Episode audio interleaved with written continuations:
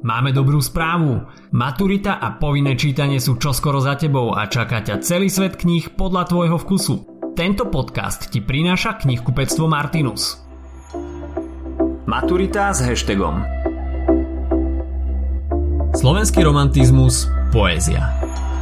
Je 18. storočie a svet začína byť pomaly pokrokovejší a novátorskejší. A taký bol aj romantizmus, ktorý sa naplno rozvinul v druhej polovici 18. storočia a nahradil dovtedajší klasicizmus. Aký je hlavný rozdiel medzi klasicizmom a romantizmom? Ako napoveda názov, romantizmus je o niečo idealistickejší, slobodnejší. Klasicizmus naopak prísne dbal o dodržiavanie rôznych umeleckých pravidel – Literatúra v romantizme sa tak stala silne individualistická, slobodnejšia a idealistickejšia.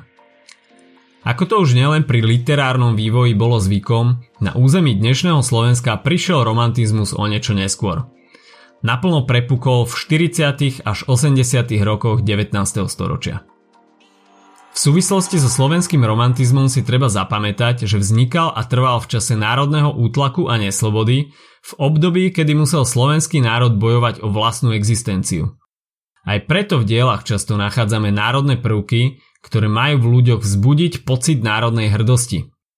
Autori teda často čerpali z národných tradícií, ľudovej slovesnosti, histórie a kultúry.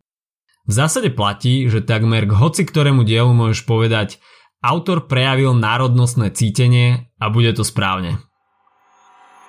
Autorov, ktorí sa radia medzi romantikou, je pomerne dosť. Skús si ich však zapamätať, pretože boli mimoriadne dôležití nielen v literárnej tvorbe, ale tiež v boji proti národnému útlaku. Oplatí sa spomenúť mená ako Ludovič Štúr, Andrej Sladkovič, Samo Chalupka, Janko Král, Jan Boto, Michal Miloslav Hodža, Jozef Miloslav Hurban alebo Jan Kalinčiak a Samovozár. Pod vplyvom štúrových názorov, ale aj v súlade s európskou romantickou literatúrou, venovali tvorcovia literatúry najväčšiu pozornosť poézii. Autori v nej zvýrazňovali ducha národného dedičstva. Do popredia sa dostávali ľudové námety a v dielach využívali jednoduchú ľudovú reč. Verše boli melodické a rytmické, Využívali metafory a tiež využívali figúry opakovaného charakteru, teda tie, kde sa opakujú rovnaké slova alebo hlásky. Tematika poézie bola v romantizme pestrá. Najskôr autory využívali historické námety. Postupne sa však do popredia dávali aj romanticky podané motívy zo života ľudu. Objavujú sa aj ľubostné motívy, nie však u všetkých autorov. Ludovič Štúr ich napríklad nepovažoval za vhodnú tému.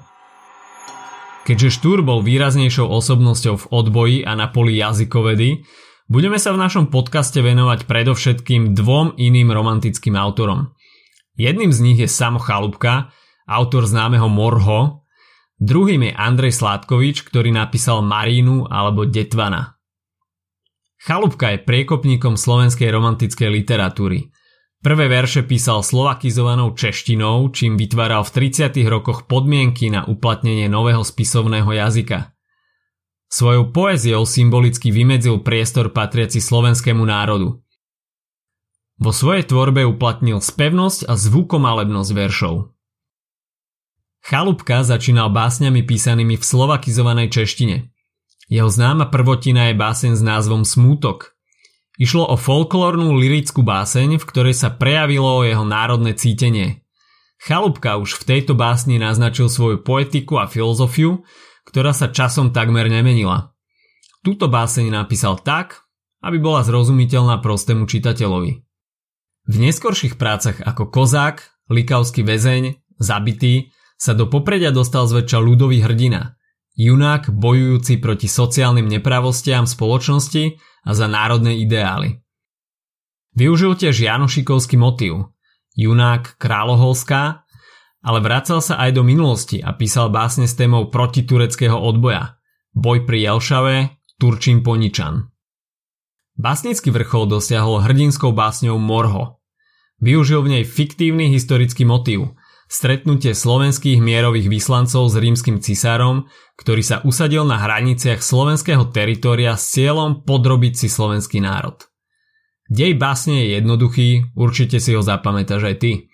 Slovenskí vyslanci, ideálni mladí junáci, prichádzajú k rímskemu cisárovi a ponúkajú mu priateľstvo. Rímsky cisár priateľstvo odmieta a vnúcuje Slovakom otroctvo. Slovenskí junáci sa napriek veľkej nepriateľskej presile a beznádejnosti svojho postavenia vrhnú s bojovným výkrikom Morho, na neho a v boji hrdinsky padnú. Svoje posledné pohľady symbolicky venujú domovu, slovenskej krajine a jej krásnej prírode. Báseň vyzdvihuje ideál slobody, ktorá víťazí nad smrťou. Ak chceš oslniť maturitnú komisiu, skús sa naučiť posledný verš na spameť. A ty morho, hoj morho detvo môjho rodu, kto kradmou rukou siahne na tvoju slobodu. A čo i tam dušu dáš v tom boji divokom, morty len a vol nebyť, ako byť otrokom.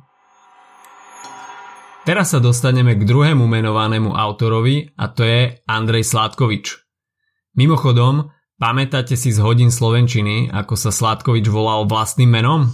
Skúste si na neho teraz spomenúť, napovieme, že v jeho mene sa nachádza písmeno X, čo je pomerne nezvyklé. Čiže 3, 2, 1, je to Andrej Braxatoris – Sladkovič svojou tvorbou splňal kritériá, ktoré na charakter slovenskej poézie kládol štúr. Sladkovič vo svojej poézii spájal národné cítenie s kresťanským filozofickým základom. V básniach reagoval zvyčajne na spoločenské udalosti a občas nimi vyjadroval aj svoj osobný životný pocit. Dve jeho najvýznamnejšie diela sú Marína a Detvan. Marína je najslávnejšia slovenská lirická ľúbostná skladba – Podnet na jej vznik dal reálny ľubostný zážitok, jeho láska k Márii Pišlovej. Marina nie je len spev o láske, ale aj o kráse, o význame poézie, o mladosti, o národe, o slovenskej krajine. Sládkovič v nej opisuje aj túžbu po kráse, ktorá by mala byť vnútorná aj vonkajšia.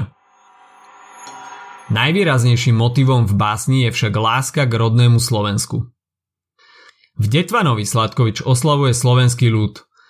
Sladkovičovým cieľom bolo predstaviť prostredníctvom idealizácie slovenský ľud a prírodu v tej najkrajšej a bezchybnej podobe.